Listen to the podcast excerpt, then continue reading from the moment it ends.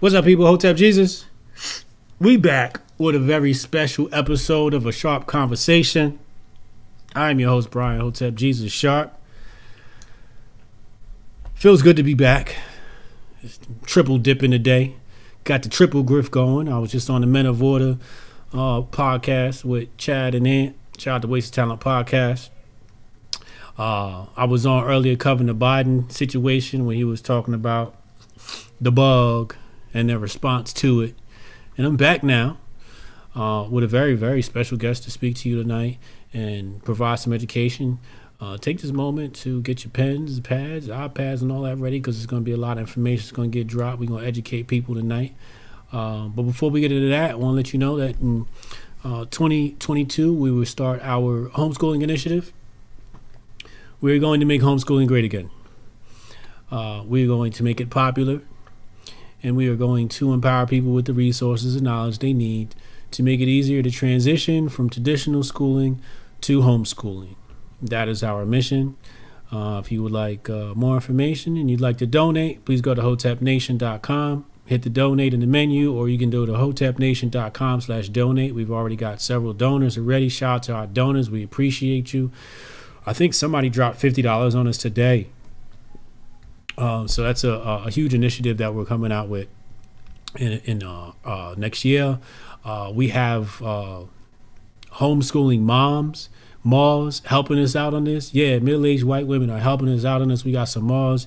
Uh, one of them homeschooled five children, all very successful individuals.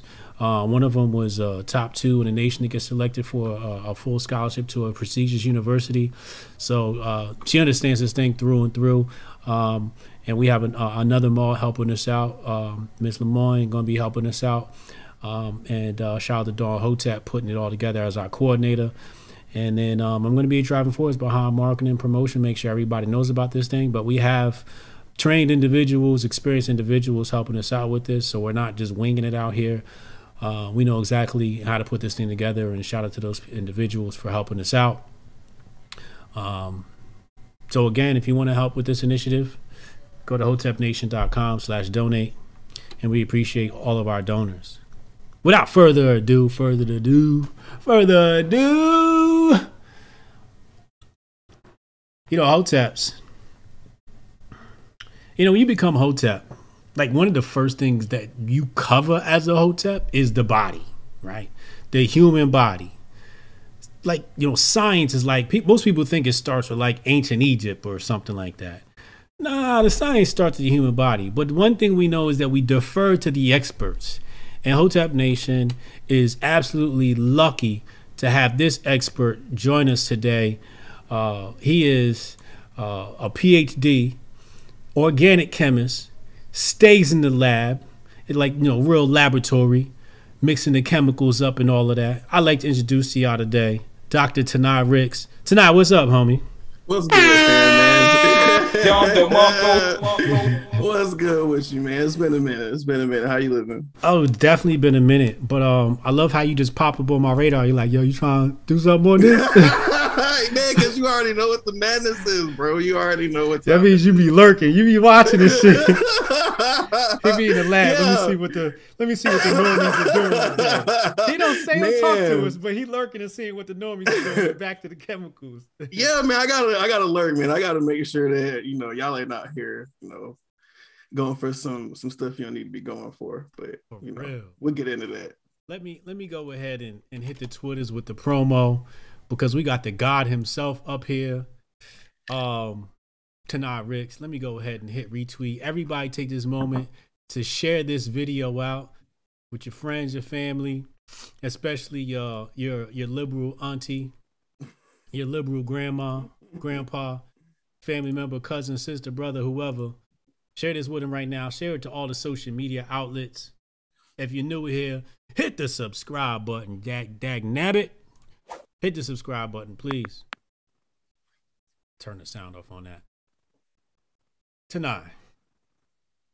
Um, did you did you see the the Biden remarks today? Uh, I briefly looked at them, um, and it's it's interesting the the kind of verbiage that that they use. But if you want to go ahead and, and get into that, that's fine. I, I can't offer a, a, expert opinion on it because, like I said, I just glazed over it.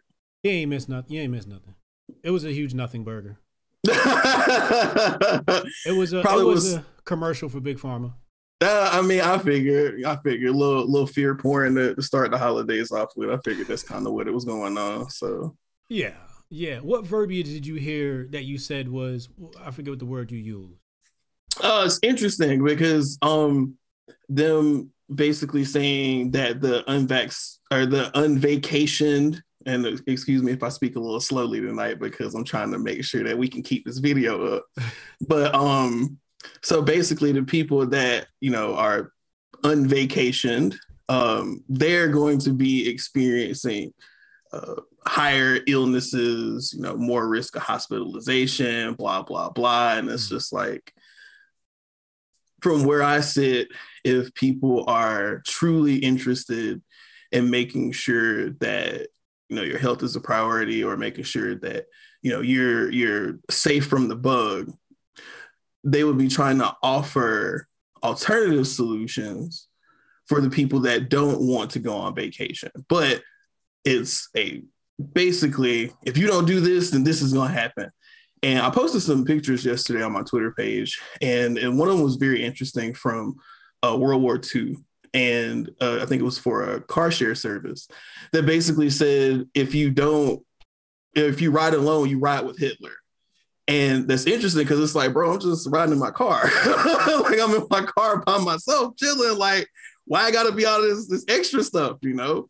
And so that's how people have to kind of look out for propaganda and you know when when when people are scared they're easier to control. So those are the kind of things you got to kind of keep in your head. And that's that's immediately what came to mind with me when i looked at that. It was like uh this isn't really preventative. This is more of a scare tactic more than it is an information tactic. And if you truly want people to be safe then you should be trying to prepare them not scare them. And it, that that felt very opposite from from what i actually read.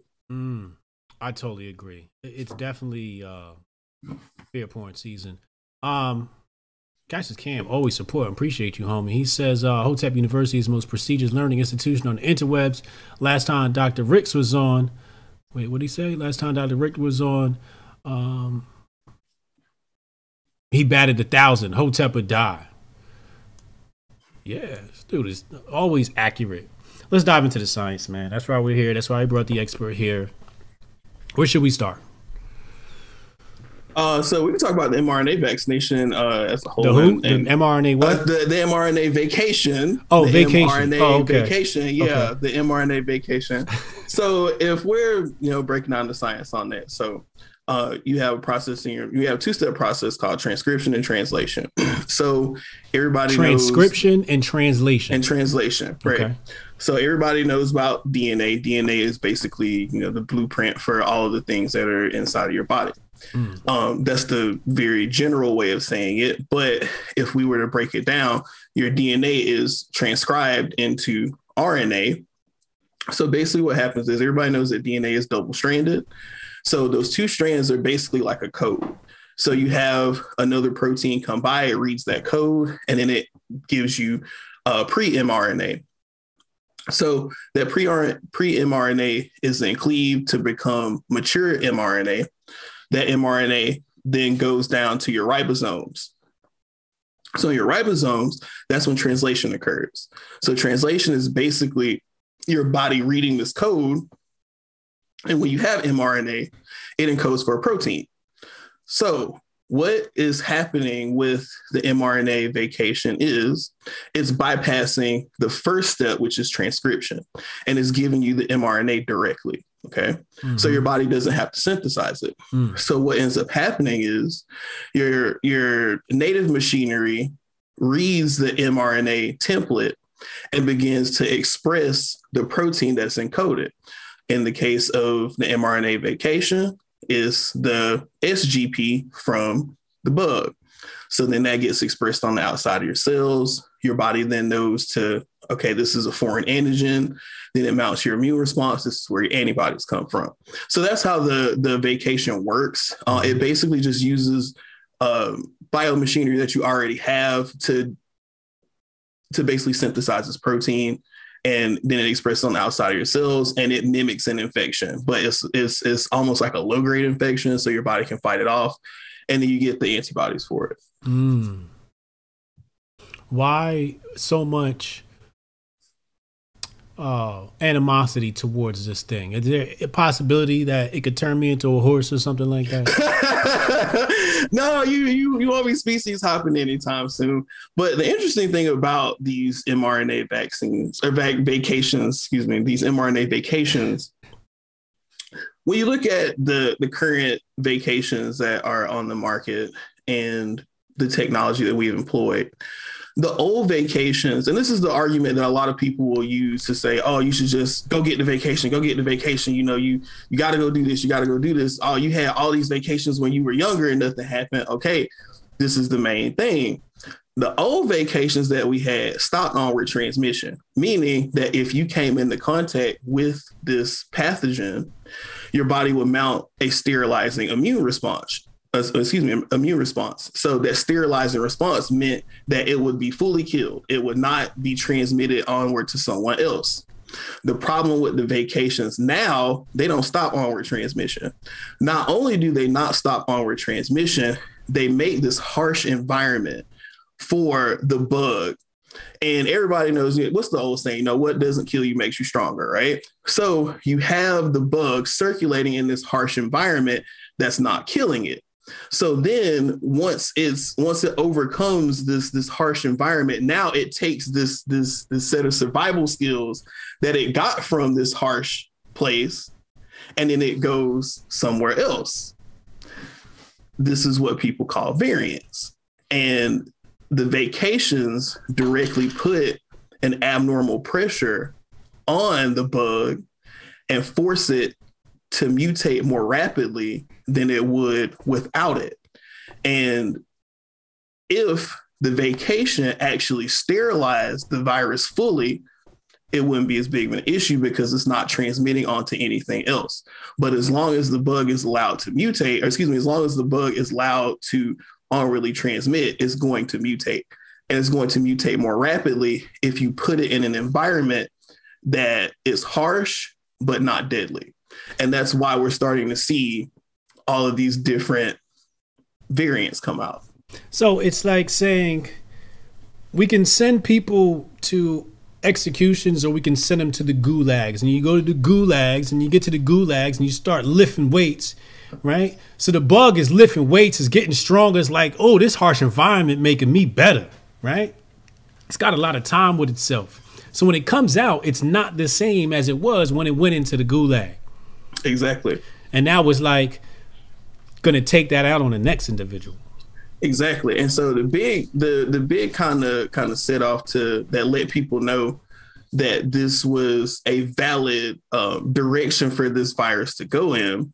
So one one thing a lot of people don't know about. So I I don't know if a lot of people remember this, but there used to be an antimicrobial that was put in the hand soap called triclosan. I don't know if a lot of people know about triclosan, but what it did, so it was, eh, you know how in the commercials they would say that this hand soap is 99% or, you know, 99.9% effective against microbes, blah, blah, blah, blah, blah. It was because triclosan.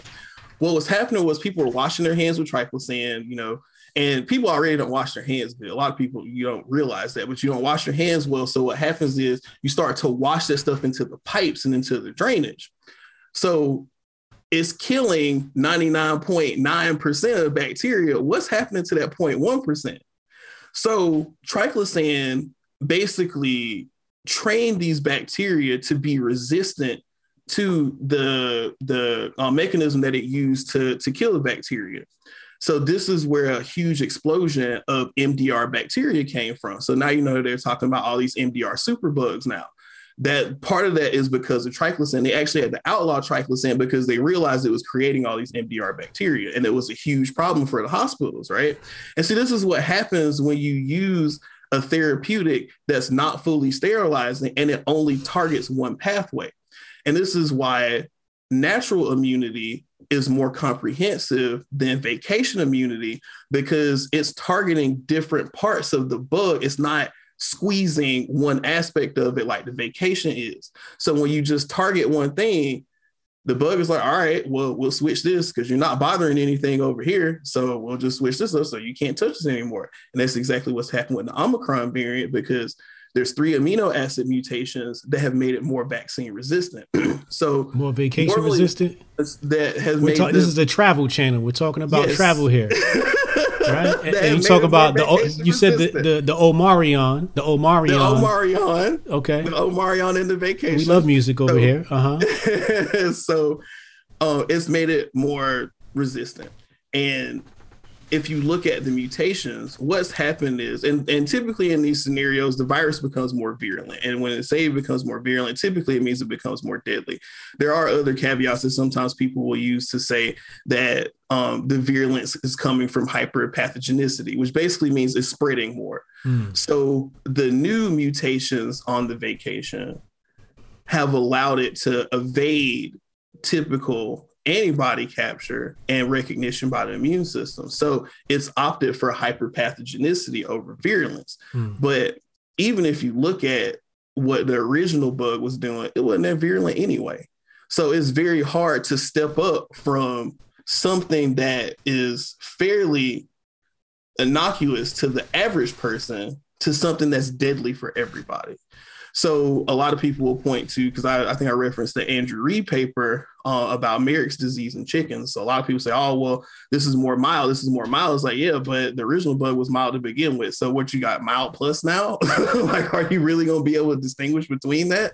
Because it's not really doing anything to anybody to begin with. Yeah. So if that's the baseline that we're using to predict this, and like, yeah, you can say, yeah, you can say it's more mild than the original one was, but we really know that the original bug was pretty mild itself too. So, So- you're comparing. Go ahead.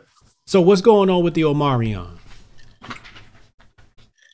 So the big thing that's happened is, and so and, and if you need to take a drink, feel free to take a few seconds, get your drink. I could No, get some super I'm- chats. I'm good. Um, so the big thing that's happened with the Amarion is, like I said, there's four new amino acid mutations. Three of them have allowed the the bug to escape uh, antibody capture. And the interesting thing about the Omarion, as I'm sure everybody else knows now, it was founded for fully vaccinated people. Full, Or fully, fully. vacation people who are fully vacation people who did happen to be vacationing in South Africa. wait, Um, wait, wait. Re- say that. Say that piece one more time. These are people that happen to be vacationing in South Africa. No, no. Before that, leading up to that, what'd you say? You said the so people. go ahead. Oh, it was founded for fully vacation people. Okay. So that gives more significance to the theory that because the vacation does not stop onward transmission, it's going to create or it's going to create an environment. It's gonna make more forces- Ninja Turtles. Exactly. Mm, Exactly. mm. not the sip.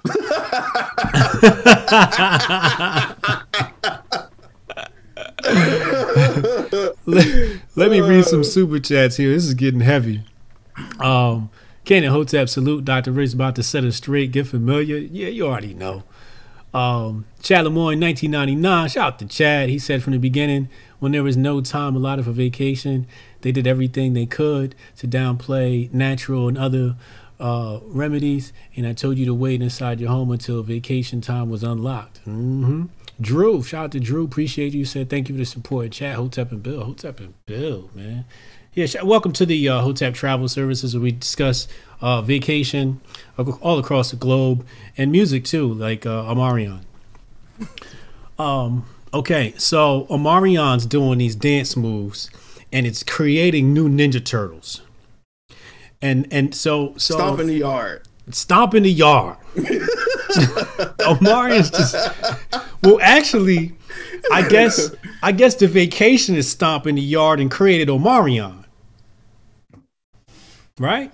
There we go. Omarion, the new Ninja Turtle. So this, this is the fifth Ninja Turtle. Omarion has mutated to become the. and and Shredder gave us a, a speech today that was full of garbage. Um, isn't it crazy? The commies got us talking like this. man, it's, it's wild. You got to code your own language just to tell the truth, man. We thought we'd be living in times like this. yeah, it's wild times, man. Um, Do all bugs of this variety of the V variety mutate? Yes. Uh, so this this particular class of, of viruses is known to rapidly mutate. Mm. Um, and that's why a lot of these some of these variants are can actually species hop and, and we know that because you know the first thing at the beginning of the pandemic they said that this came from somebody eating fruit bats so we know that you know the bug can hop species and takes a couple mutations for it to hop species. Uh, so the is is is trying to and, and these coronaviruses, like I said, in general, they're they're mutate very rapidly. And when these things happen, and this is another thing I want to point out too, they're only telling people about some vacations. We really don't know how many variants are out there now because some people or excuse me, some of these these variants they they have what's called loss of function mutations. Mm. So essentially, what will happen is you'll have an amino amino acid mutation happen, and it'll it'll completely lose some kind of virulence trait, and it'll be benign. Mm. And but because those don't lead to any kind of infection, they're not tracked.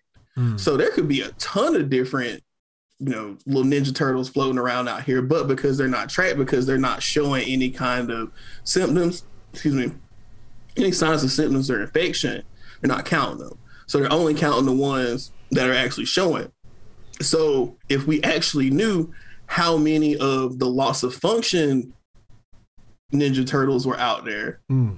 then we would have a more complete picture of how rapidly the virus is mutating mm. Mm, we need more. We need more information. Is basically what you're saying. We need for it depends on what you want it for. Uh, we need more information as far as you know how many different kinds of mutations have happened. But as far as you know, beating the bug, we don't need that much information. There's a lot of stuff that's already in the literature um, for people that want you know alternative to the vacation. So the mm-hmm. information is definitely out there. Mm-hmm. Indeed, indeed.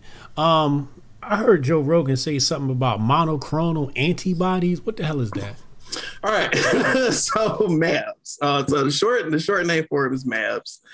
Uh, monoclonal antibodies essentially. So, like I said, your body creates these different antibodies, and what they'll do is they'll take antibodies that are um, that are matched to a specific pathogen, specific infection, and they'll make a bunch of clones of it. So monoclonal antibodies. So you're taking one type of antibody, you're making a whole bunch of copies of it because it fights this one specific uh, this one specific pathogen.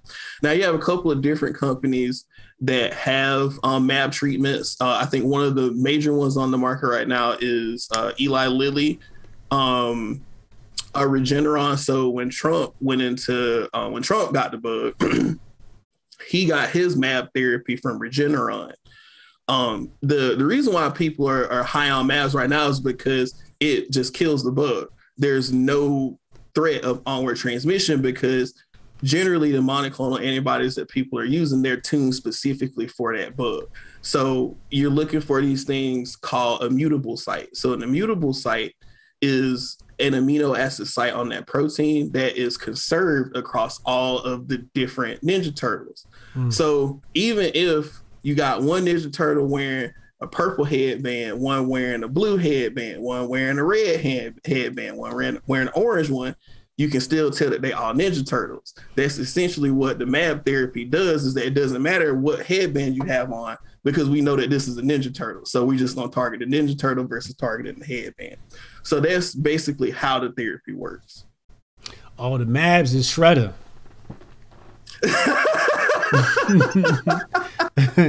okay. Yes. Yes. That's that's a that's a good way to put it. Yes. If, yes. If, if we were in a universe where Shredder always wins after every episode. Yes, that's exactly yeah, that's where we'd be at. Oh, interesting. Interesting. The big hangup with Mac, excuse me, MAB therapy right now is that the infusion times are very long. So I think they're getting them down to under an hour.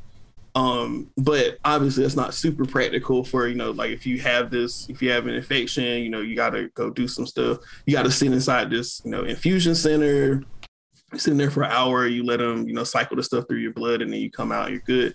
but you know they can only uh, most facilities only have like eight infusion chairs. Okay. Uh, so it's just not pra- right now. It's just not practical. But for the people that can afford it, uh, it is a very good alternative to things that are on on the market right now.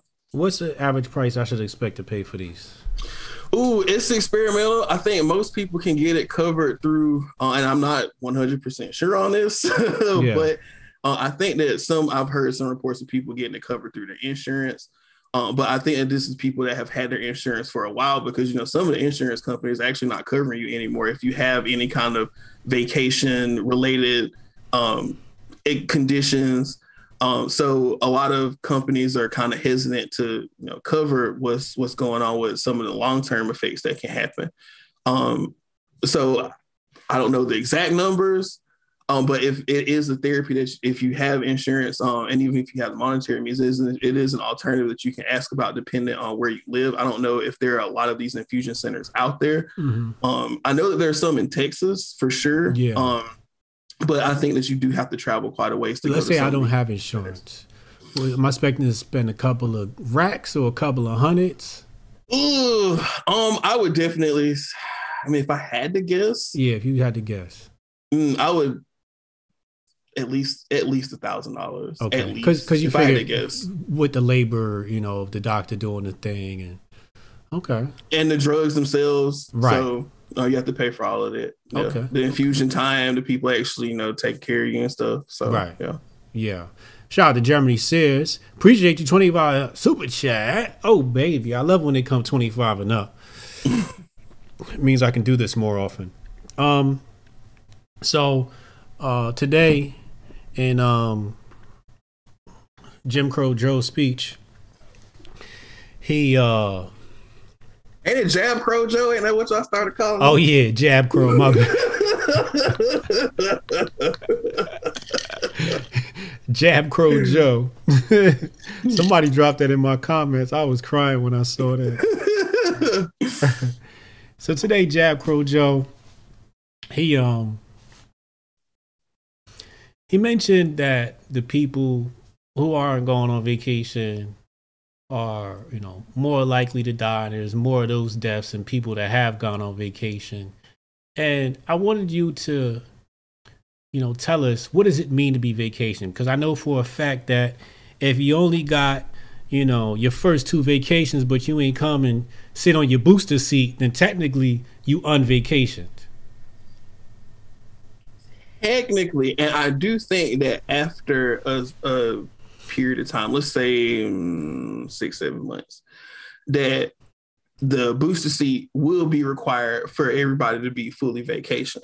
now, according to the CDC website, looking at it right now, in general, people are considered fully vacationed two weeks after their second dose in the two dose series of either the Pfizer or Moderna vaccine, or two weeks after a single dose vaccine from J and J. So that's the official verbiage wait, from. Wait, wait, wait. Two weeks. Two weeks. This is I'm looking at the website right so, here. So two weeks. So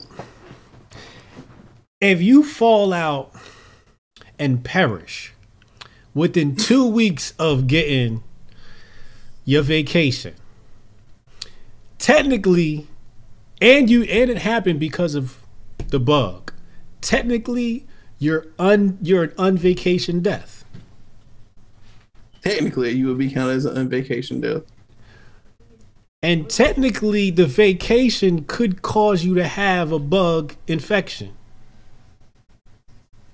So, because of the way that the mRNA vacation works, you never have an a quote unquote active infection. Okay. Because the vacation only tells your body to express one part of the bug. You're not expressing the whole bug. Right. So it only builds up the antibody protection to that one part of the bug. Mm. So you technically never have a, a, a, quote unquote live infection from the bug. Okay. Got you. But if you get infected within two weeks and perish, it would be according to this verbiage, it would be an unvacationed death. Wow. um, if you didn't get your booster seat, then you're also on vacation, right?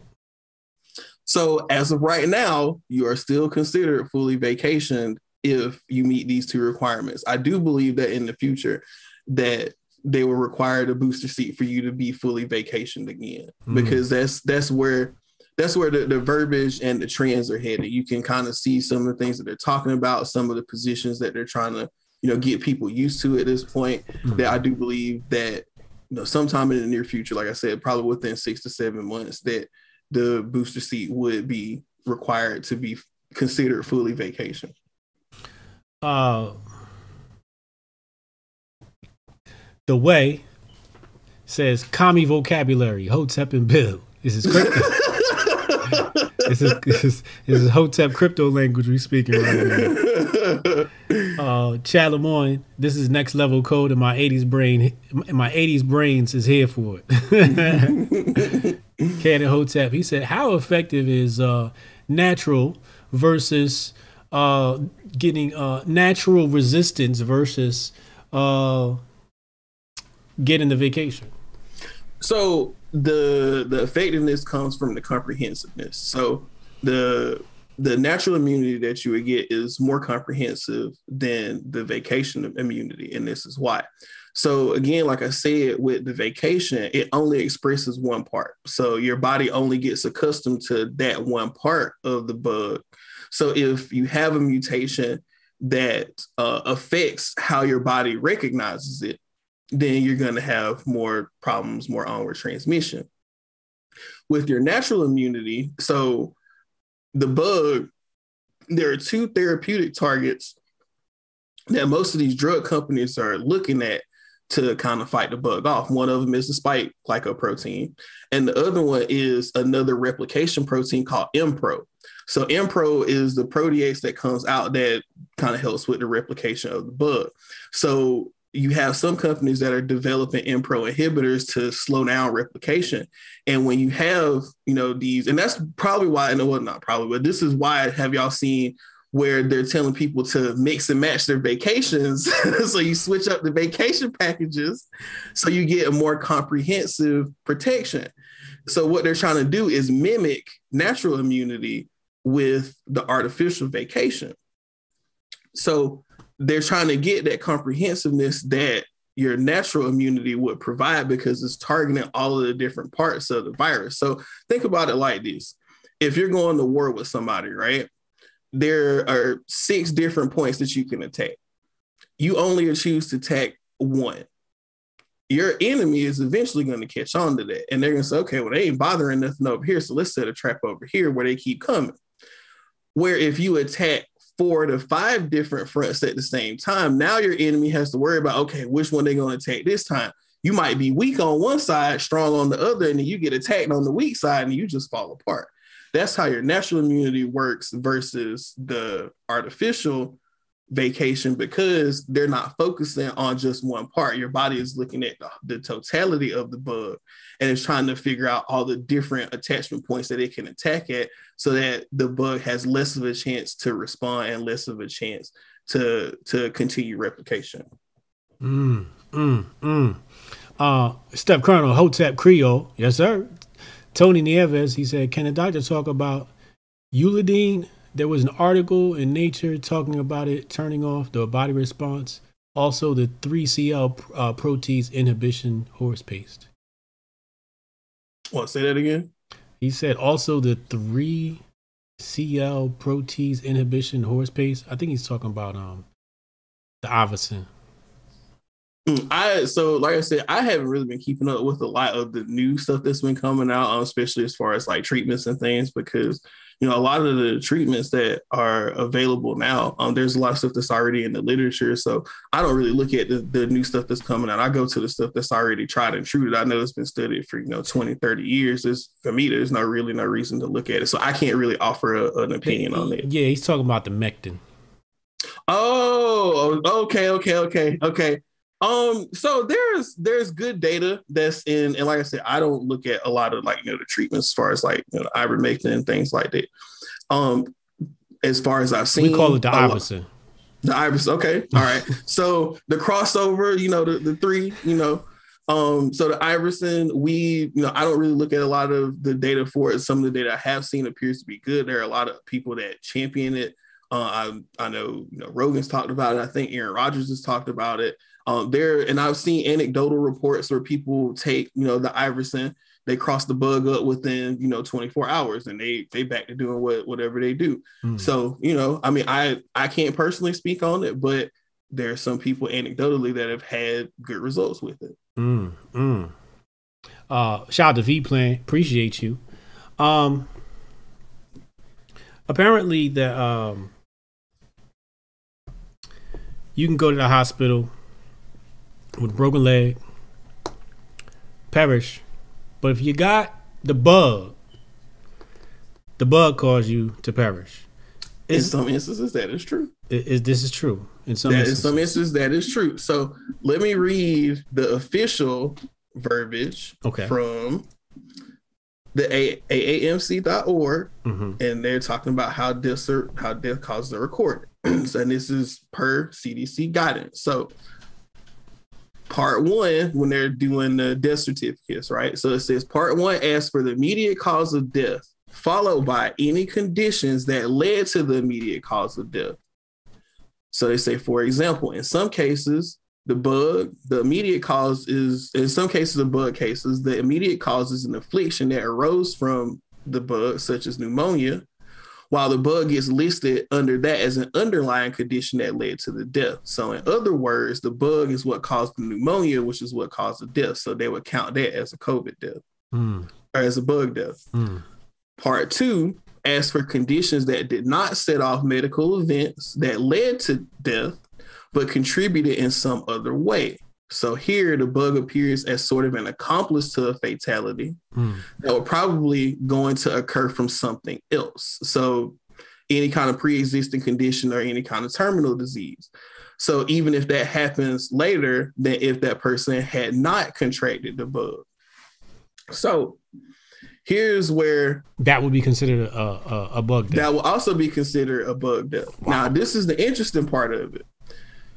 Whether, and this is directly from the Alaska Department of Health, whether the bug shortened a life by 15 years or 15 minutes, whether the bug is an underlying or contributing condition, the bug was in circulation, infected an Alaskan, and hastened their death. Wait, wait, repeat that.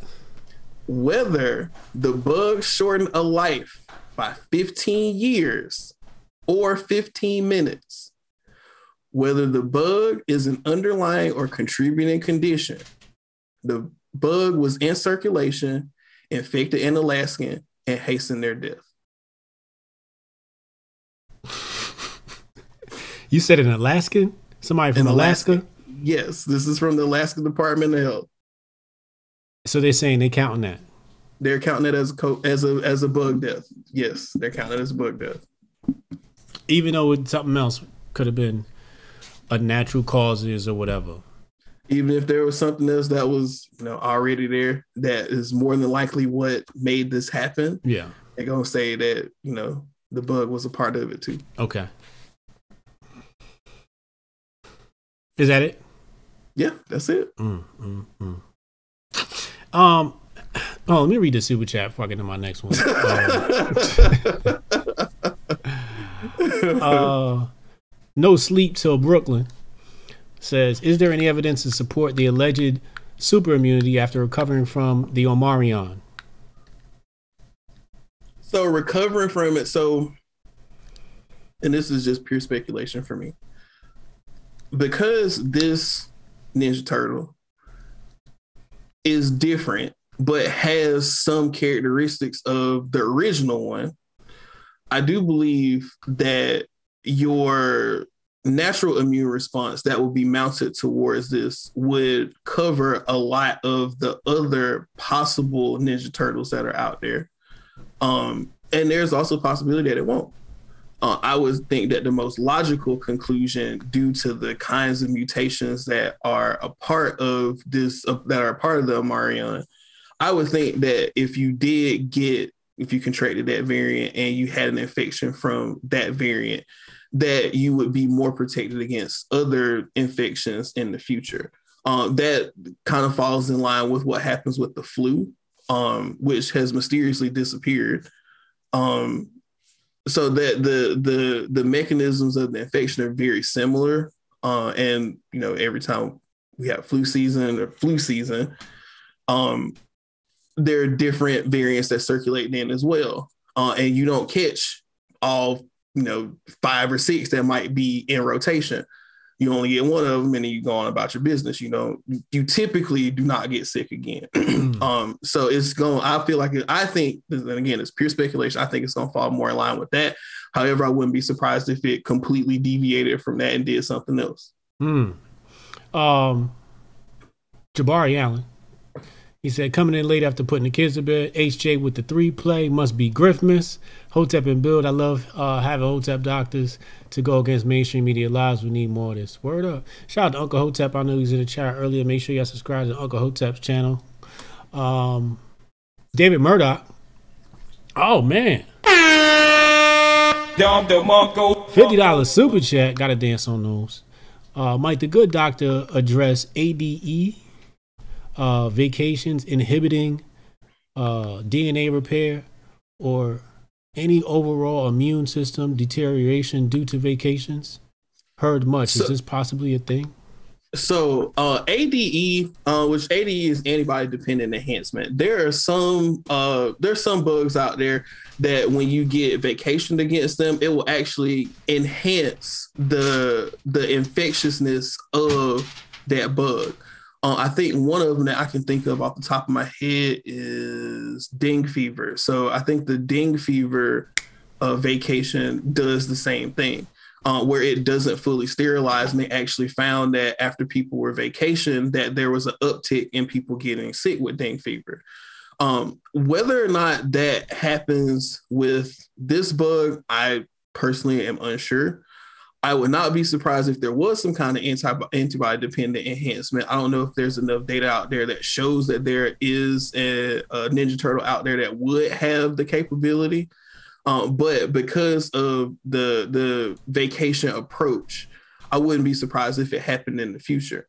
Uh, as far as the DNA replication goes, uh, that was actually a very interesting find. I think that paper came out maybe two or three months ago there are a couple researchers um, they were looking at some of the the long-term effects of of the bug and they found that the i think it was the spike protein was actually getting into the nucleus which is not supposed to happen um, and when it does, it actually shears the DNA that's inside of the nucleus. And so shearing is cutting.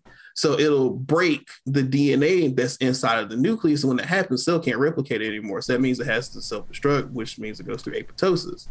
So when you have this large scale DNA damage, um, then the cells become unhealthy and they have to they have to be you know terminated, gotten rid of. And plus, this also um, will set up for more mutations inside of your genetic code too. Um, they might be small mutations, um, but having access to the nucleus like that is something that is very um very disturbing um because you know your your body has a lot of checkpoints and a lot of um basically security to keep things that are not supposed to go into the nucleus out and the fact that you know they have found that the bug has parts that can enter the nucleus is something that is cause for concern. Uh, it's less of a cause for concern for people that have um, gotten the bug, gotten over it, because you're not going to be repeatedly exposed to the spike glycoprotein. I do think, however, it is going to be more of a problem for the people that you know are constantly going on vacation. Their cells are going to get burnt out. Mm, mm, mm. Lord Jesus. Wait till people watch the replay. Um, Halawe SN said, uh, "Can uh, PCR tests tell the difference between the flu and the bug?" So this is a question that is, um, I'll say, difficult to answer because, as far as I know, um, there is no specific test that is strictly for um, just the bug and strictly for just the flu. Uh, I know I have heard some reports of people that have um, tested positive for one of them, not tested positive for the other. Um, the PCR test, this is the inherent problem with the PCR test, and even with the real time PCR test that you know people say is more accurate than what the one that Kary Mullis designed that he won his Nobel Prize for. With the PCR test, and even Kary Mullis said this out his own mouth. He said a lot of stuff that we do in lab is magic, and for the most part, some of it is that you can take this small piece of genetic material, amplify it a bunch of times, and be able to tell exactly what it is. So PCR was never meant to be a quantitative technique. It was only meant to be a qualitative technique where it could tell you whether or not something was there, but it could not tell you how much of it was there. And that's the problem with the, the PCR test in general is that, and I know we talked about this on, on the cast before, but when they were using the PCR test at the beginning of, of the pandemic, they were using the cycle counts, they were way too high. They were using the cycle count threshold that was known to cause false positives. So not only do you have a test that is not meant to tell you anything quantitatively, you're also running it at a cycle count that's so high that's giving you false positives. So somebody that has, you know, pieces of this this viral RNA still lurking in their body, even though their infection is cleared, is testing positive the same way that somebody that's, you know, actively replicating and that was the big problem with the cycle threshold counts, which which everybody kind of knows about that now. Even the uh, I think it was the WHO uh, released official guidance uh, last November, basically telling people cycle threshold counts are too high. Y'all need to reduce them so that you can actually get an an accurate measure of who is sick and who's not.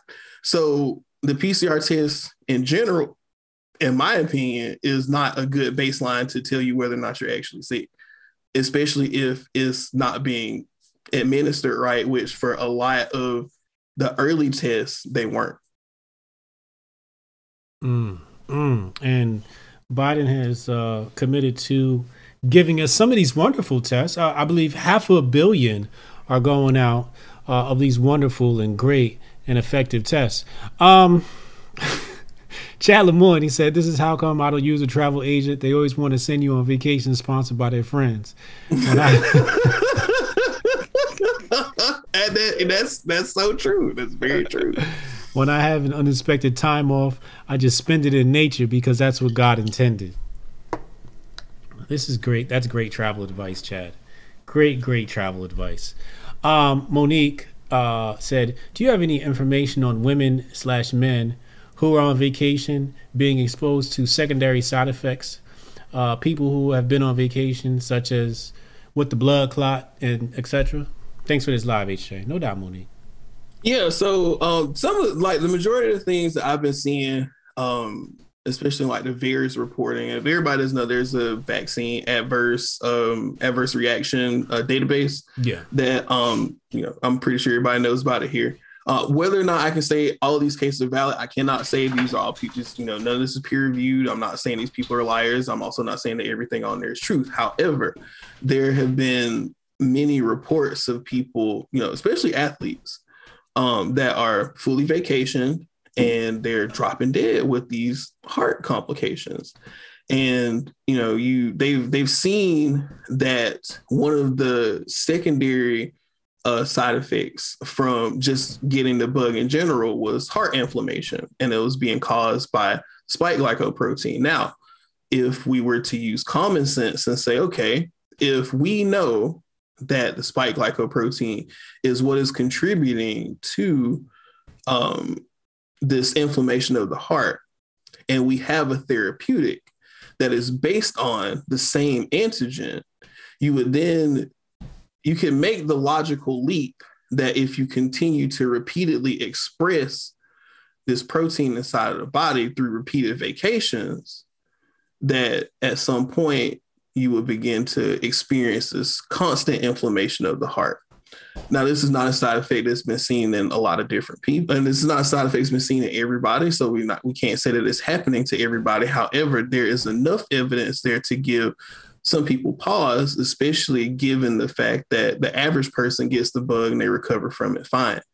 Um, is the the side effect of you know this this heart inflammation, this myocarditis, on top of some of the other things that we've seen um, that people are kind of downplaying. So, for example, from the original um, SARS outbreak in China, I think it was 2003. I think it was 2003 the original outbreak they found especially in men because men express more of uh, the ace2 receptor that the bug likes to you know hop on do his little dance moves on.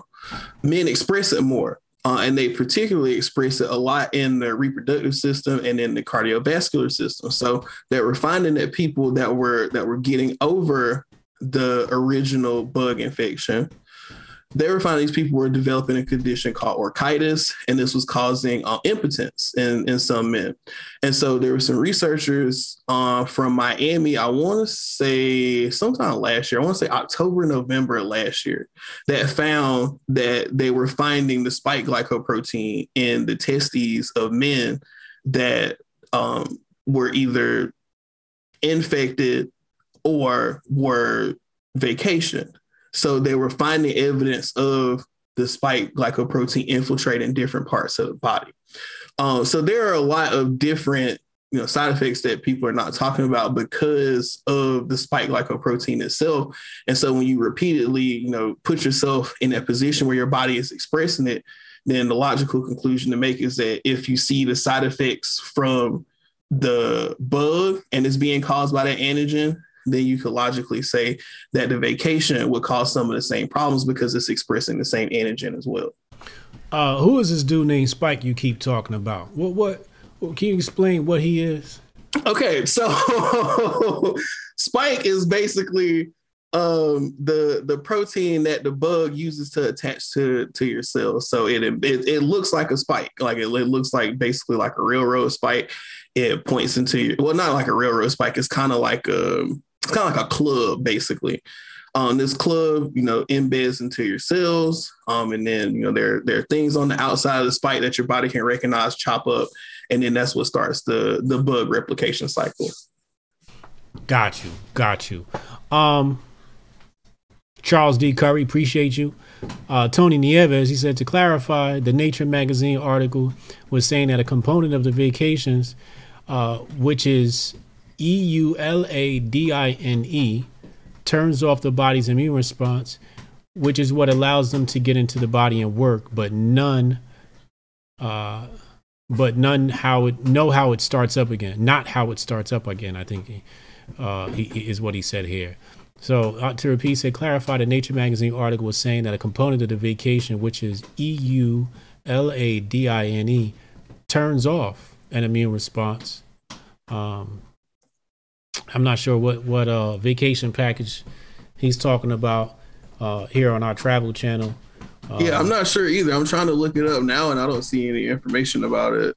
Yeah, maybe maybe he has the spelling wrong. Check this this the spelling on uh on your Ninja Turtle there, and get back to us, please.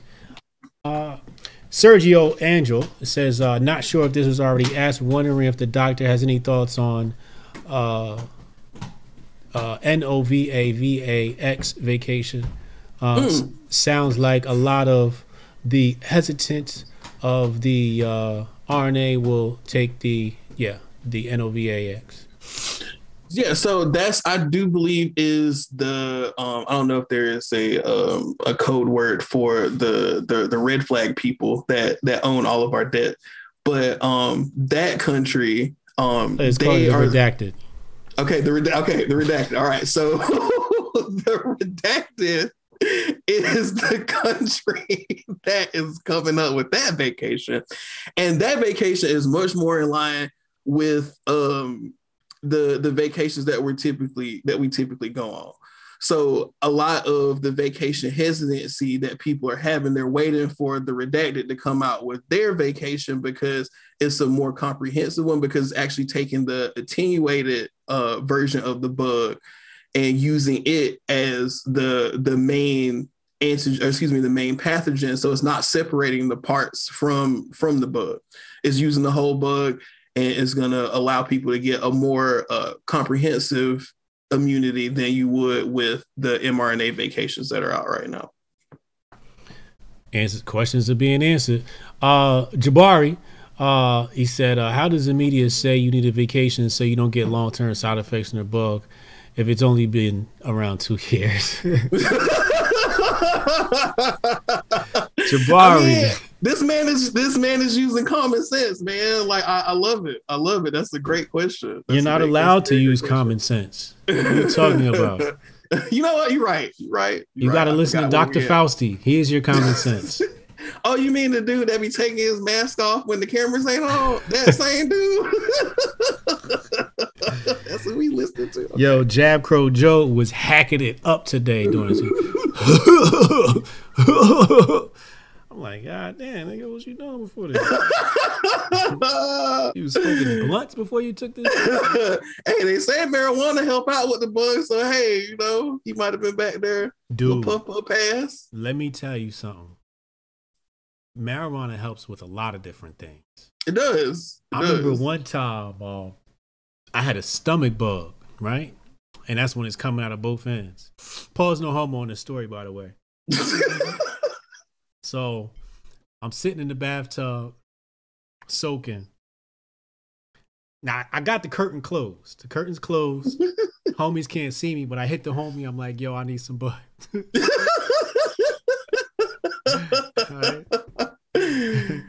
so he's such a pothead. He gonna share the joint with me, knowing I got a bug. So he's sitting on the toilet. I'm on the other side, and we passing it back and forth through the curtain. Man, I got so damn high, but my symptoms subsided. They were gone. It's it's it's amazing, man. The the um the endocannabinoid system is a very very interesting system um it, it modulates a lot of different uh, inflammatory and pain responses that are in the body so um the the more we the more we learn and um, use the plant for its intended uses, uh, you'll a lot you'll see a lot of a lot of great uh, benefits that um, that are natural. Uh, you won't have to worry about any kind of pharmaceutical side effects. Yeah, I've moved away from recreational use. Um, you know, occasionally if I go over to homie house, uh, but I haven't seen a homie in several months now. Um, but I moved away from personal recreational use um, and uh, choosing to use it only. Like I had the bug 19, right? I had the bug a couple of weeks ago or whatever, and it had me down. And the first thing I thought was, man, I need a joint. You know, I know. I just knew I'd feel better if I had a joint. You know? That's why I was actually talking to somebody about that today. You know, they were just kind of checking in on me or whatever. And and she was like, "Oh, you know, is there anything else that we should be concerned about?" And I was like, "Treat it like the flu because that's what it is. Mm. like, you know, there's nothing else that you really have to do outside of that. You know, you." And, and this is kind of what lets me know that, right? So if you look at some of the things that are already, you know, on the market have been proven, you're starting to see a lot of things get delisted, and specifically from you know online retailers. Perfect example: N-acetylcysteine. So probably about I want to say sometime during the summer, resellers on Amazon started get. Is there a redacted word for for the Bezos empire? Or um, we cool? We could we can mention them. That's fine. Okay. Um. So Amazon. So near the summertime, Amazon started sending out uh, emails to some of the supplement resellers that were selling on their platform, basically telling them that they could no longer, if they were using N-acetylcysteine as um, as a cure for anything, that they could no longer sell it because of FDA verbiage that had changed for it. Basically, calling it a drug, and you cannot sell drugs online without prior FDA approval. I think that this is exactly what happened. I might be a little scuffed on, on explaining it directly, but the main gist of the story is, is that N-acetylcysteine is known in the literature, has been known in the literature for over 20 something years to greatly decrease the effects of respiratory viruses. So it's interesting that, you know, we're a year and a half into the pandemic And all of a sudden, this very cheap, um, very accessible amino acid precursor is now being labeled as a drug. So now it's not as accessible to people that would go would want to go online to buy it. It's still available online. Uh, you can still, you know, get it from, you know, bulk supplements. I think is one place that you can get it, you know, in fairly large quantity. But a lot of these people couldn't sell NAC anymore because of that drug designation. And it's interesting that it happens now because nobody really talks about N-acetylcysteine just in regular conversation. So why is it that now we have all these lovely vacation packages that now the cheap destination, the cheap flight, the spirit flight is no longer an option. You got to fly first class with with with the other companies, you know. Yeah, with the homies. So right, exactly, With- exactly. cronies, yeah. Exactly, exactly. You know, you Mm-hmm. can't you can't fly Frontier anymore. You can't fly Spirit. You know, you can't fly Allegiant. You know, you got to get you know Jet blue, no jet blue. no jet blue. You know, you know you you got to get the premium vacation package that you know might not even take you where you want to go. So you got some of the worst travel agents ever. So that's where we at with it. So Oh my lord. Oh my lord. Um Is there anything cuz you're the science guy. I'm not, you know, I know a little bit of science. I know more than the average bear. But uh is there anything that we sh- that we didn't cover that we need to cover in regards to the bug, in regards to the vacation, in regards to testing, uh uh treatment, um or, or any of these topics? I think that the the biggest thing that people the biggest service that people can do for themselves is stop worrying. Um, the first thing I think a lot of people have to do is get the fear out. You gotta get the fear out your head, man. and you know, again, like we said at the beginning, when you're scared, you're easier to control. And the thing that kind of worries me about a lot of this is that you know I was looking, I look up stats, you know, periodically because, like I said, I don't get on Twitter that much anymore because I find a lot of the conversations to either be very dull or it's just a lot of arguing and bickering, and I'm just I just don't want to see that all the time. And one of the things that I constantly tell people online is like, like don't argue with people because the average person can't read. And you know, I start pulling the stats, and like, you know, I'm not saying it to be an asshole. I'm saying it because it's the truth. like, like, every time I look at the stats, the in the United States, over half of the of U.S. adults can't read a book beyond the eighth grade level. And when you think about the depth of a science book in scientific language, science is almost its own foreign language to begin with. So you add that to the fact that the average person can't read, they can't even, they don't even have a baseline to understand Understand. what the literature is even telling them because they can't, you can't put high level words together. And that's what a lot of scientific jargon is. And so that's why a lot of this stuff is inaccessible to the average person. And when you see, you know, somebody on TV telling you what to do, you just defer to them because in the back of your mind, you know that you don't have the intellectual depth to really challenge what they're saying. But that leaves you in a bad spot because I've made this analogy before. Everybody talks about how, oh, we have all these road cops in the system that just want to kill black people and do all this and do all that. And they don't, you know, they don't pay attention to anybody. They're just road cops, road cops. Y'all don't think there's rogue scientists too? Whenever you give somebody that kind of power over your decisions for your life, you're basically giving them the keys to kill you or leave you alive. Like you don't you don't want to put those kind of decisions in the hands of people that don't have your best intention at heart. And what again, what you have to understand is all of this stuff is for profit. Everything about the healthcare industry and about them them boys, everything about them is about money. And if you follow basic supply demand, if there's no, if you don't create a demand for your product, you're going to be stuck with a whole bunch of supply.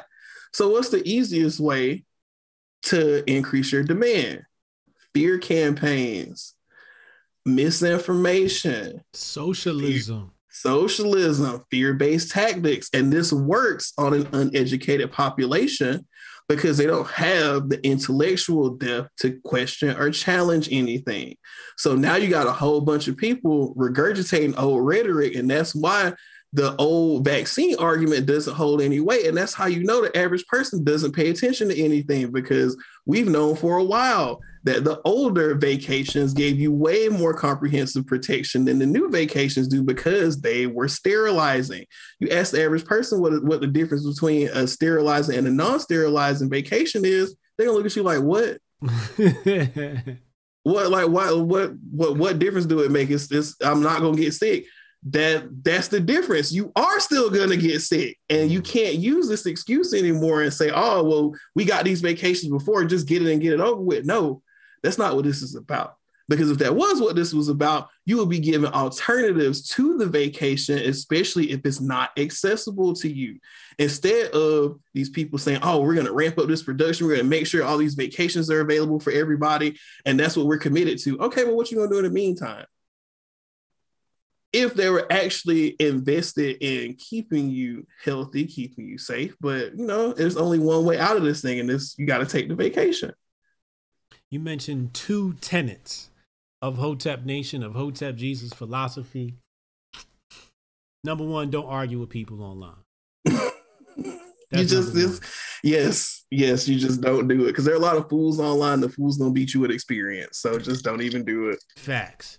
Uh, and they're gonna argue with emotion. Fifty percent of them are bots created by, uh, you know, yep. Charlie Indigo Alpha. Yep. You know, um, and they're just trying to pull you into a, a, situation to where they can report your account, get you suspended, etc., etc. But it's a waste of time, like you said. Leading into your next point is people can't read. People are stupid. And and uh, people always ask me, you know, what's the problem with the world or you know situation? I said, people are stupid. That's the biggest problem. it really is, and it's hard. Is is people think that you know you being mean when you say it. it's like no, I'm just looking at the data, bro. The data says that motherfuckers are retarded. I'm sorry, I I even say like that. The, data says that people are stupid. You know, the data is telling people that it's like, yo, like these people cannot read. But like, like really? Like, why would I sit here argue with somebody that can't read, dog? Like that make me stupid too. yeah, yeah. I you know, and, and and if people weren't so stupid, the powers that be wouldn't be able to pull this shit.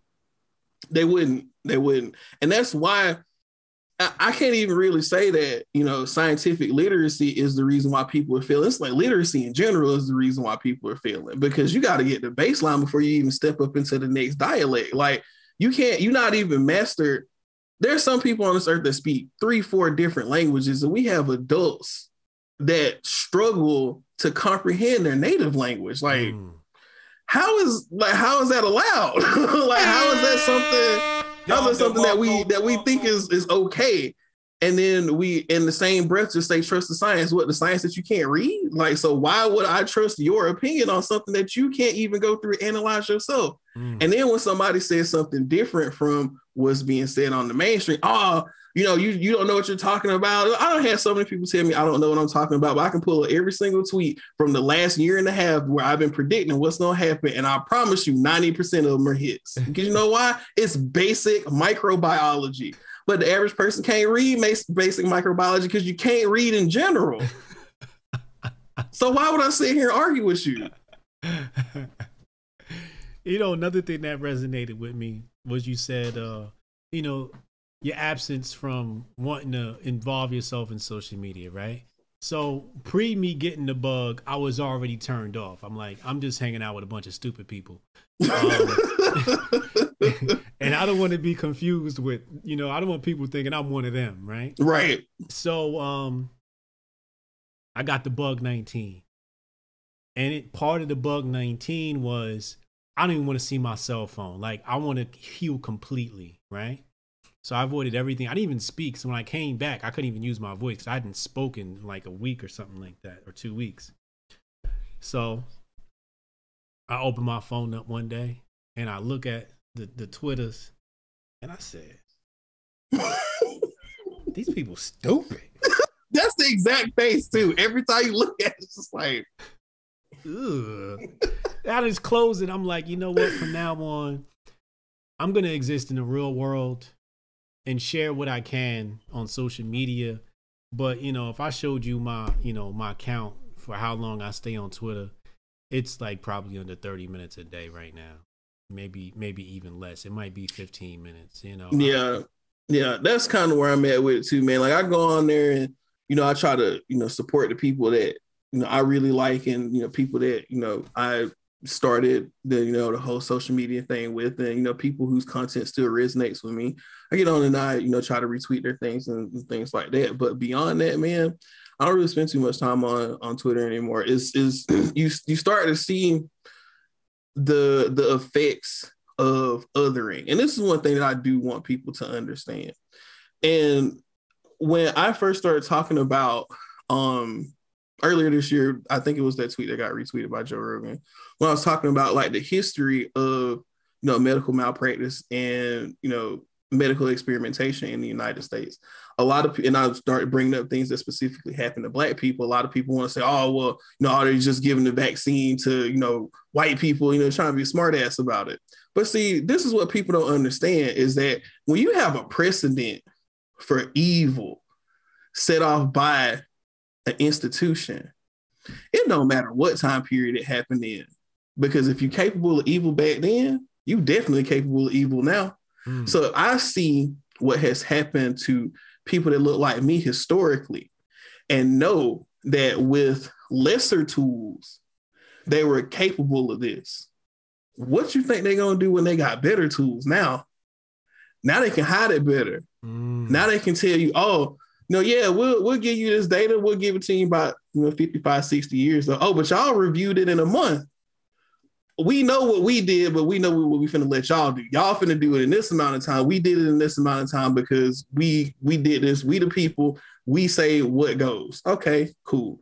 So again, when you see things like that, you know that there's a historical precedent for. It, you shouldn't be surprised. A lot of people don't realize that a lot of the things that we have today are because of gross medical injustices and medical malpractice. A lot of people know the story of Henrietta Lacks a lot of people know about the silver spring monkeys. There are a lot of of um, ethically reprehensible things that have happened in ex- biological experimentation, biological warfare. And when you know that people are capable of this, you never turn a blind blind eye to it. And I think I was uniquely equipped because not only have I studied the ethical um, background from it from an institutional aspect where you know did my PhD at UT, I've also studied it independently, strictly from the eyes of Black people. And it's important for you to understand your struggle from your eyes so that when you need to apply those eyes to a different situation, you can have the empathy necessary to say, hey, this happened to my group. I'm starting to see some of the same things. Y'all might want to watch out for this. And one quote that's always stuck with me, even in my independent studies, what a nation will do to the least of us, they will eventually do to the rest of us. And because I know what has happened to people that look like me historically, I know what's what's capable of happening to people that don't look like me because evil doesn't stop at color. But evil will always target the people that are the most vulnerable. And unfortunately, in a lot of sectors and a lot of areas, Black people are the most vulnerable. And that should even tell you even more how sick and depraved these people are because you're attacking the class of people that are lacking the resources to adequately defend themselves. So you're going against the people that you know you can exploit, you know you can take advantage of for your betterment. And these are the people that you want to trust your medical future with. Mm, mm. Unlimited vacations for everybody. Y'all can take them. I won't be yo, I want you to, we going to get back into medical malpractice or whatever it's called, injustice in black people. I want to break down some of those things. Let me read some super chats here because I want you to go into detail on some of those things and list some of them real quick. Let me just plug homeschooling. As we said, people are stupid across the nation. You don't want your kids to be stupid. Hotep Nation is promoting homeschooling across the nation in 2022. Go to hotepnation.com slash donate. Donate to the campaign. Let's unstupid America. Um, uh, Monique, uh, I read that one. Warren G Music said, uh, "What's up, family? Question for the G- good doctor. Have you come across Dr. Uh, Andreas Noack's research about graphene hydroxide being in the vacations? I haven't. I've heard some reports of it, but I haven't looked at it um, in depth. Like I said, I don't really pay attention to a lot of stuff that has to go on with the vacation now. Um, I try to, you know, keep a lot of that stuff out of my immediate cipher. If people ask me about it, I try to go look at it just so I can be more knowledgeable about it. But that's just something I haven't really put a lot of time or effort into. Understandable. Erica said, "Sorry, this is already covered. Any travel tips you could suggest for a friend who just took a vacation with Johnny? Things to look out for. God bless." Um, the only so uh, this is not medical advice, obviously, because I'm not a medical professional, but I am a common common sense advocate. and if I were using common sense in the situation, I would look at um some of the side effects that are anecdotally stated, and even some that are on record and I would look at the organs, organ systems that are seeming to have the malfunctions. And then I would look at, you know, things that help strengthen those areas, um, vitamins, minerals, herbs, whatever you need to look at. There are a lot of things that are out there. There are a lot of components of the body that require um, certain vitamins, certain minerals. And, you know, if you're if you're experiencing damage in that area, then you know your body's going to need more of that to to you know repair that area but then also be on track when it is fully repaired so i would just make sure that you know if, if there's an area that you think might be at risk um that you um look for the proper nutraceutical intervention to strengthen that area and make sure that it's where it needs to be mm, indeed indeed um cal appreciate you said uh dr tanai ricks are you familiar with um, yeah, we talked about the Iverson earlier. It has all the medication studies done, each one uh, late treatment, peer reviewed, etc. Seems to good tool. Yeah, we talked about it. Rewind the video, Cal. Watch the replay. Thank you very much for the super chat.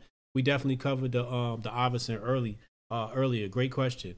Um, so you said you did a thread on um medical injustice on the black community. Can you tell us about well, one thing, tell us about some of these instances. Go into as much detail as you have on your mind. Um, and also, I want you to tell us, go into, into depth. You, you kind of did earlier, but when people use the Tuskegee experiment, say that's not a good example. Go into that afterwards. But what are some examples you can tell us? So uh, that's one of the landmark uh, examples. Um, but another another prominent example is a Henrietta Lacks. So a lot of people um, are familiar or have heard of um, HeLa cells if you know anything about cancer research or anything like that. So Henrietta Lacks, from what I can remember, she had a rare form of uh, cervical cancer. And so basically, they scraped these cells and they found that the cell line itself was self propagating, which basically means it would replicate on its own. And so these cells were so robust that they collected them without her consent. And then, if you look at a lot of the drugs that are on the market now, a lot of them have been um, you have been developed with the use of HeLa cells. So we're talking about billions and billions of dollars. Her family never saw a cent of any of that money. They died poor. Um, they died poor sharecroppers, and they never knew about these things happening until you know some of these drugs started coming out, and then that was when the state found out about you know some of the, the experiments that gone on. They could they collect this lady's cells, uh, and they never say anything about it, but then use it to come up with you know all these treatments that have raked in billions and billions of dollars over the years, and that's one of the most gross um, medical injustices that's on record right now. Um, there's actually a documentary that came out a couple years ago about that. Um, anybody has, if anybody doesn't know the story of Henrietta Lacks, definitely look it up after after this show. Um, Killer King Hospital. Um, so I think this hospital is in California. Um, the King Drew Hospital. Uh, and a lot of people, there are a lot of anecdotal stories about you know black people going in being treated at this hospital and they would never come out. Mm-hmm. Uh, and so that's why they call it Killer King Hospital. And a lot of people, and, and that's that's built some of the hesitancy of Black people, African Americans, for going into the medical establishments and going into you know the healthcare system because everybody knows that there are several studies that have been cited where you know Black or doctors typically are um what's the word? I don't want to say racist because it's not necessarily racist, but they're negligent negligent there you go they're negligent to the concerns and the complaints of black patients because of all the stereotypes that are out there. Like, you know, black people can take more pain. Black women just, you know, complain about everything. They're not really in pain, this and that, you know, and there have been studies that have come out recently about this. So that's what happens though when you have an underserved community also being subjected to uh, a discipline where they're underrepresented because everybody knows that it's easier to empathize with people that look like you because you can see your brother, you can see your uncle, you can see your aunt, you can see your mom, you can see all these familial aspects and people that look like you. But when you go and you try to get care from someone else that doesn't look like you, you start to run into problems because they don't empathize with you as much. And again, this is peer reviewed. This is not just anecdotal. This is stuff that's already on the record. So when you look at the the problems uniquely for Black people, you have the Tuskegee experiments, you have Henrietta Lacks, you have Killer King Hospital, you have uh, J. Marion Sims, you know, the the father of modern gynecology that did all these experiments on slave women. So, ladies, when y'all you know get your get your you know your your gynecological exams done that y'all think are uncomfortable, imagine what these slave women went through because they did this with no anesthesia. These were all experimental, and a lot of these women died in excruciating pain. And when you know that this is the history of these people, then you know what they're capable of. And that's not something that you can ever forget, especially if you know that they have more tools to do this now. Walk us through the Tuskegee experiment for the people that don't know. So the Tuskegee experiment is basically a, syph- a syphilis experiment. I think it was from the Alabama Department of Health. Um, basically, they told these people, you know, these men in the area that I think I can't remember exactly what you know, they told them, but they were doing an experiment basically where they were purposefully infecting this man with syphilis. And they were basically having them come back in for checkups, you know, telling them that they, that, you know, oh, we're just testing out this new thing on you guys. You know, we just want to see, you know, if there are any side effects, blah, blah, blah, blah, blah. And they were purposefully infecting these people with syphilis and they were tracking the results of the experiments that were happening. And it wasn't until, um, I think it was a whistleblower that came out that exposed the experiment, basically telling everybody like, "Yo, this isn't what y'all signed up for. They're actually been infecting y'all with syphilis, and they're you know tracking their results." And a lot, uh, there are some people um, that you know that were alive afterwards, and they've told their stories online. And if you haven't heard them, you really should listen to them because the the the negligence and you know the the disregard for these people as being human and them just being lab rats was astonishing. And you know, the the data that came out from it wasn't even really worth it to justify having this kind of experimentation on other humans. They just did it because they saw them as something lesser than a human. Um, and that's again, that's not something that you can forget, and that's not something that is is easily dismissed when you start to think about the things that are happening now. People like Lupe Fiasco have rebuttals for the Tuskegee experiment. We compare what's happening today to the Tuskegee experiment, and he goes, "Well, Tuskegee, uh, they actually gave it to him. They didn't give him the remedy. Today, they're giving the Negro uh, the remedy. So is a bad comparison. How do you rebuttal that argument? When has the government ever given anything to the black community free that was actually good for us? like that's just a that's a basic that is a basic verifiable question that rebuts all of that bullshit. Dog. I hate these arguments so much, man, because if you just you ask that one question, bro, when has the when has when have these people ever given black people anything for free that actually benefited us? When? I'm trying to think too. I mean, it's it's you know, people will have their little justifications for for getting a vacation. And this is my thing, man. I don't have a problem with it. You are free to do whatever it is with your body that you want to. That is your God-given right. It is my God-given right to do the same. And if I don't want something experimental being put into my body, I should not be forced or coerced to do that because you want to go outside and you want to be at brunch and you feel like you're scared of the damn flu to where you want everybody else to stay inside until they get vacation. I think that when you when you hear these kinds of arguments and you hear people talking about this stuff, it's just like, man, y'all just want to feel comfortable to go outside again. But if you need an experimental vacation to feel comfortable to go outside, you ain't gonna make it, dog. that just is what it is, man. You just you're not gonna make it because you have to depend on filter information from a biased source to feel safe. None of that makes sense. Like none of it. So how can you have control over my life and you can't read? like what? Like that's really what all this is devolved into. Like you look at the people that are clamoring for all of these vacations, and I promise you, like like three out of four of them can't read, dog. So mm-hmm. how are how are they getting to to have all this emotion and have all of this power over what I do? A person that's you know 10, 11 years in the game at the interface of chemistry and biology. I don't want to do this because I got common sense. But not only do I have common sense, I have the scientific sense to look at this and say, nah, this is going to do this. I don't want to contribute to this. Meanwhile, the person that can't read that's on their fifth booster seat is sitting here telling me that I'm a menace to society because I'm on vacation. Like, that's the world we live in, man. We got all the stupid people making decisions for the smart ones.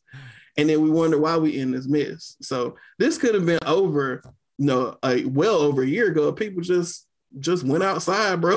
like it's literally that simple. Like all you had to do was go outside and do what you wanted to do. That's it. That's all you had to do. And you can still do that today. That's the thing. It's like you can still, if everybody collectively were to just say, you know what, we ain't doing this no more. And you just go to work and act like ain't nothing going on, what they gonna do? Fire you? Well, you know, what's funny about that is New York had said, hey, you know, everybody gotta stay home, da da da da, right? But New Yorkers were still going to the strip club. You know, Uptown was still popping. As they should. You know, and everything was, they was like, what? We stop getting money? Stop having fun? Yeah, all right. it wasn't until the Gestapo came around that anything actually started shutting down. Like they had to send the Gestapo out, like, yo, you can't be open. Mm-hmm. So New Yorkers were doing that, you know, uptown, so on and so forth. Um, and there's still some New Yorkers now, like some of them went and protested in the private institutions, like you know, uh, Applebee's or something like that. they got arrested, and I, I mean, it couldn't be me. I ain't got time to be arrested. I think it's stupid, but I help me comprehend this. I think it's stupid to go protest someplace you know you're gonna get arrested, but at the same time, I'm like, I'm glad you did it. Like, you know, like, like at least somebody stood for something today. Right, right. No, I respect it. I respect it. I, I mean, I get it. And you know what? This is the reason. Let me tell y'all why they doing this in New York and California. Because every time you turn around, you always hearing about all of the wild shit happening in New York and California. Yeah. New York and California are the only two states in the United States, to my knowledge, that do not have any kind of legal protection, legal or moral protection from forced vacation. Oh. All the oh. other states do. They at least have either a more they at least have either a religious exemption that you can file or they have a moral exception that you can file. I think one of the places that does both is Texas. so that's why you start to see a lot of you know the progressive stuff that's happening with the bug happening in Texas because you have more legal protection. You don't have that legal protection in California and New York. You think I'm lying? You can look it up. Mm. There is no legal recourse for anybody to fight any of this stuff in court in either one of those states. At so that's state why, level. yeah, exactly. That's why all that stuff is always happening in New York and California. So people got to understand. Okay, if I start seeing the same thing happening in a specific area, there's got to be a reason why they're doing this. Because even if I look around here Man, folks in Memphis living, dog. Ain't nobody been in the house since May of last year, man. We've been out the house. like, ain't nobody got time to stay in the house here, man. And it's like that all across the South in general. Georgia been open the whole time. Florida, Ron DeSantis. Shout out to Ron DeSantis. I don't know anything about him outside of his political history. All I know is he got the biggest nuts on the planet right now because he was one of the first governors to say, listen, we ain't locking down no more. You come to Florida, you're gonna be free. This is what it is. If you don't like it, leave. Yeah. And Florida is one of the places that has one of the lowest incidences of the bug in general. Uh oh. Uh oh. Um, you know what's funny to me is we call it the Jab Crow laws now, right? Shout out to the individual that put that across my desk. Um, the most hesitant people are you happen to be in both categories mm-hmm. PhDs and black folks. Mm-hmm. Most hesitant. Now let's put PhDs aside for a second because we know they're hesitant because they know how to read. right. now, black people, we all know how to read. Okay. Majority of us, yeah. But we got some damn common sense. That's true. That's true. Which goes a long way. so it seems as though when they start pushing these mandates and they start talking about the unvacationed, really what I hear is them saying, you niggas, you niggas, you niggas, you niggas, get your ass out of the white only section. That's all I hear. You know, what's wrong with you niggas? do you are you do you interpret that a little bit? Do you do you see this as a target on the black community? Um, I think the I think the more well, I'm not gonna say it's not a target. Um, whenever I kind of hear uh the guidance about the unvaccinated, that's where the othering comes in. Everybody knows that in order to kill you, first they gotta assassinate your character. So one of the ways that you know propaganda does this is by othering, is by saying that one group is different from the other, and the diff- and this other group is somehow better than the group that's different, right? Mm-hmm. So again, look at the you know the official word from the big boys saying that oh, if you're vacation, you know, yeah, go out and enjoy this this festive holiday season with your loved ones. Everything will be okay for all you unvacation motherfuckers, y'all the ones got to worry about getting in the hospital. Y'all the ones got to worry about dying at granny at granny table while she passing out mashed potatoes. It's like they trying to do all of this stuff to to scare you and get into your head. And you know, I don't know if it's if it's color specific, but I can definitely see where if we are the most hesitant group, that this would be a directed target on us. However, the flip side to that is, is that everybody keeps pointing out the racial uh, aspect of the pandemic, saying that black people are more affected, you know, this and that. Well, for the most part, black people don't take care of themselves like we're supposed to. I'm guilty of it sometimes too. So we have to look at that first before saying that, you know, the bug is the problem maybe it's something going on in our community where we're not taking care of ourselves properly that's allowing us to be more affected by it. Maybe we are in situations where we don't have access to the nutritious foods and to the, the vitamins and minerals and the things that we would need because you have so many people trapped in food deserts. So you look at some of the socioeconomic stuff that comes along with it. Yeah, I can definitely see that argument for it the racial argument where they're saying all black people are unjustly are, are unjustly being targeted or they are feeling the worst effects of the pandemic it's like yeah we're, li- we're living the worst effects of it because we don't take care of ourselves like we're supposed to so if we're honest about that then we can actually move forward and say, hey, these are the things that we need in the community that can actually help us, and these are the things that we need to intervene for the for the older people and for even some of the younger people that that are experiencing some of these comorbidities too. So that's that's I think that that's the one thing that we really do have to be honest about, um, and that's one of the things that we have to address moving forward.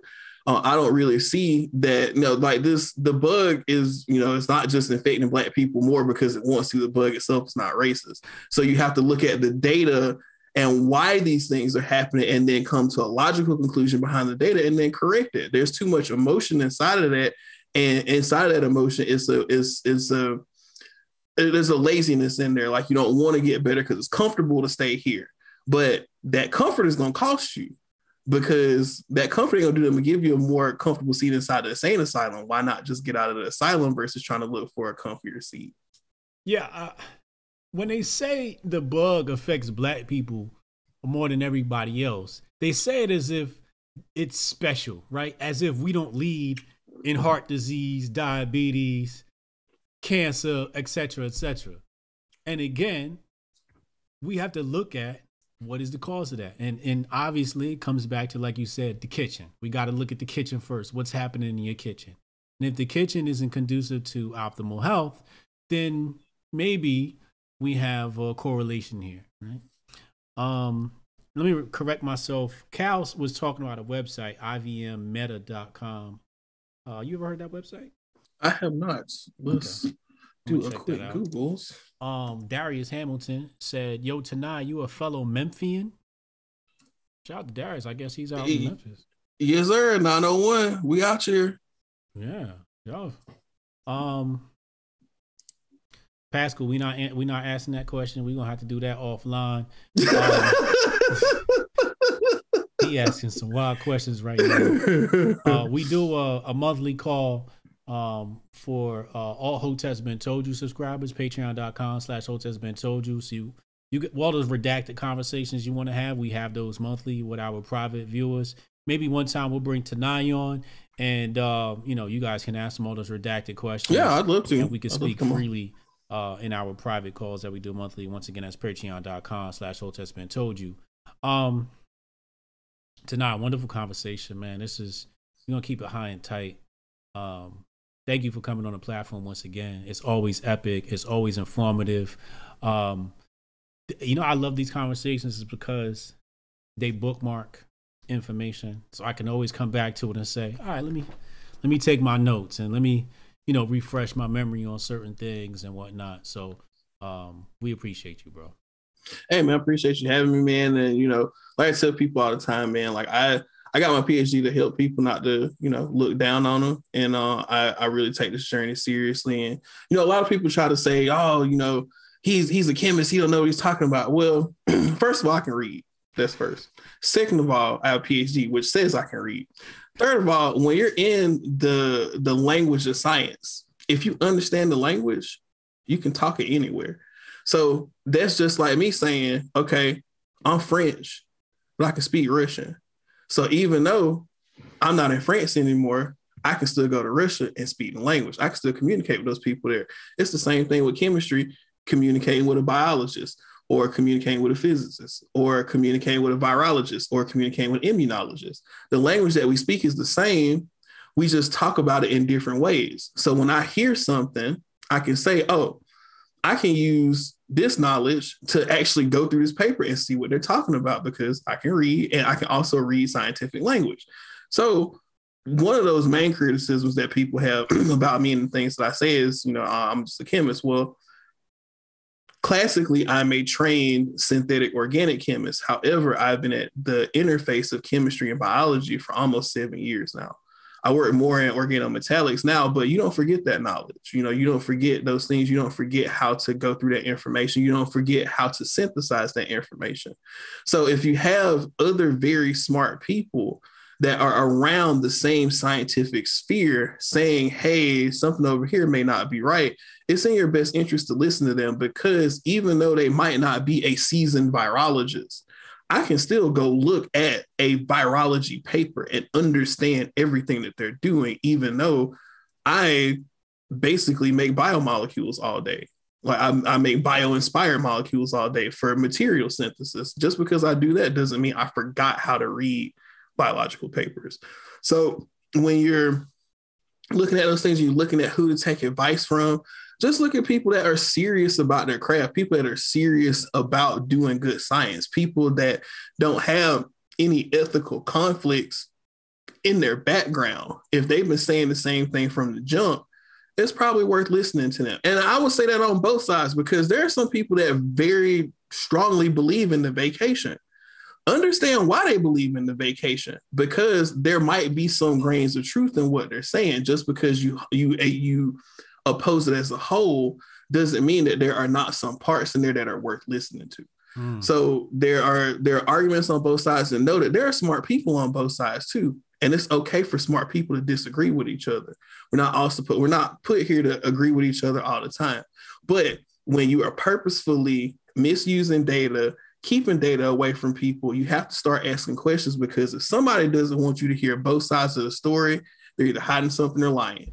And that's something that you have to apply across the board that is not that is that is not limited to one kind of person. Smart people are capable of this deception as well. That's my issue with the conversation.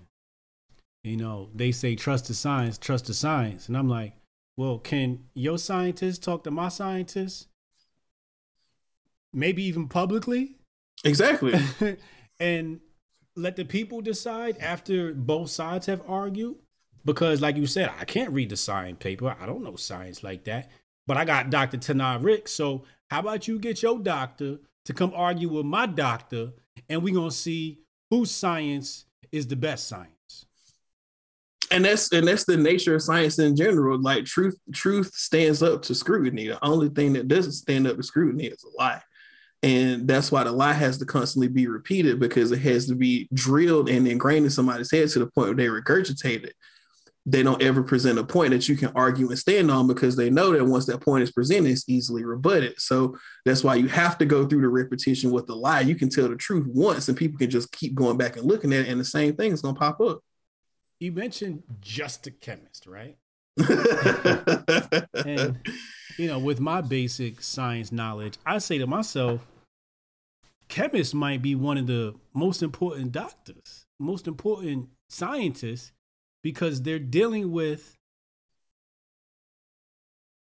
how do I want to say this? Base level of reality. The base level of physical reality is the interconnectedness of atoms. And isn't that what chemistry is?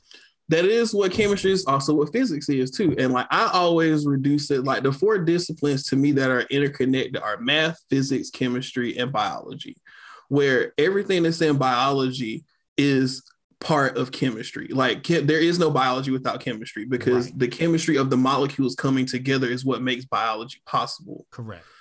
The physics of molecules colliding is what makes chemistry possible the mm. mathematics and the angles of how these molecules collide is where math connects with physics. And so math is actually the mother of all three of those because mm. without math, you can't have physics. Without physics, you can't have chemistry. And without chemistry, you can't have biology.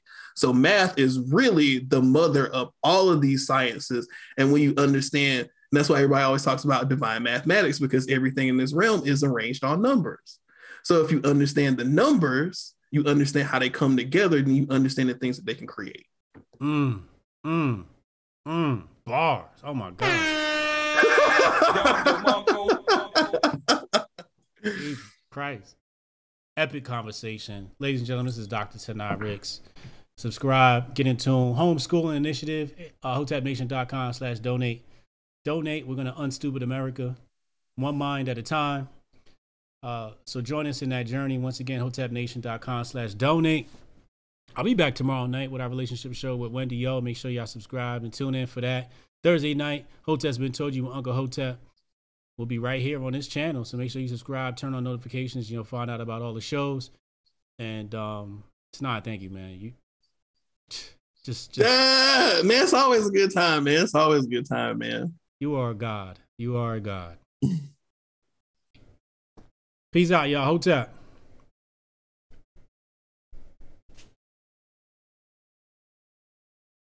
Right, we should be out of here in a second. Bet.